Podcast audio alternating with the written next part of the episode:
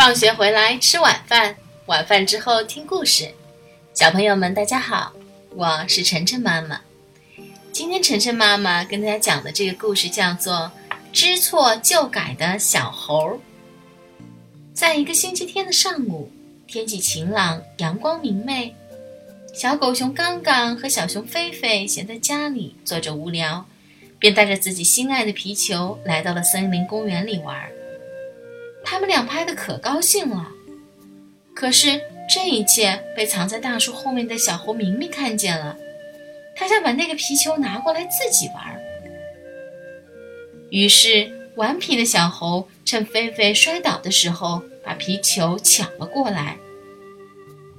此时的小狗熊和小熊目瞪口呆，而小猴却得意忘形。小猴边跑边笑，也许是地滑。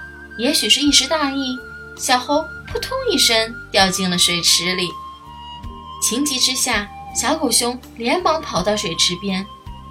小猴见小狗熊跑了过来，便对他说：“狗熊哥哥，如果你能救了我，我绝对把皮球还给你。”小狗熊听了，对小猴说：“小猴，你千万要抱紧皮球，否则你就会沉下去，被水淹死的。”小猴听了，哇哇大哭，同时也赶紧抱住皮球。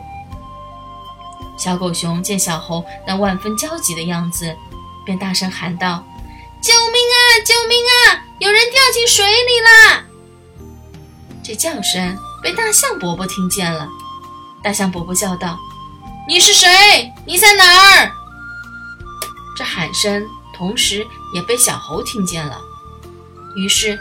他大声回答道：“我是小猴，我掉水里了。”大象伯伯顺着声音的来源找到了水池边，一看，发现小猴果真掉到水里去了。于是，大象伯伯二话不说，把自己的长鼻子伸到水里，把小猴卷了上来。上了岸的小猴终于松了一口气。大象伯伯看着小猴的样子有些不对劲儿，便问：“小猴，你怎么了？”于是，小猴把事情的来龙去脉告诉了大象伯伯。大象伯伯听了，对小猴说：“小猴，你应该把球还给小狗熊他们，并向他们道歉。”小猴听了，不好意思地低下头。并有礼貌地用双手把皮球还给了小狗熊他们，嘴里还说道：“狗熊哥哥，今天都是我的错，以后我再也不抢你们的东西了。”小狗熊说：“你知错就改，这很好。”说完，他们都笑了。小朋友们，一个人可以犯错误，但是犯了错误啊，要立刻改正，这样才是好孩子哦。不知道在生活中，你是否也做到了知错就改呢？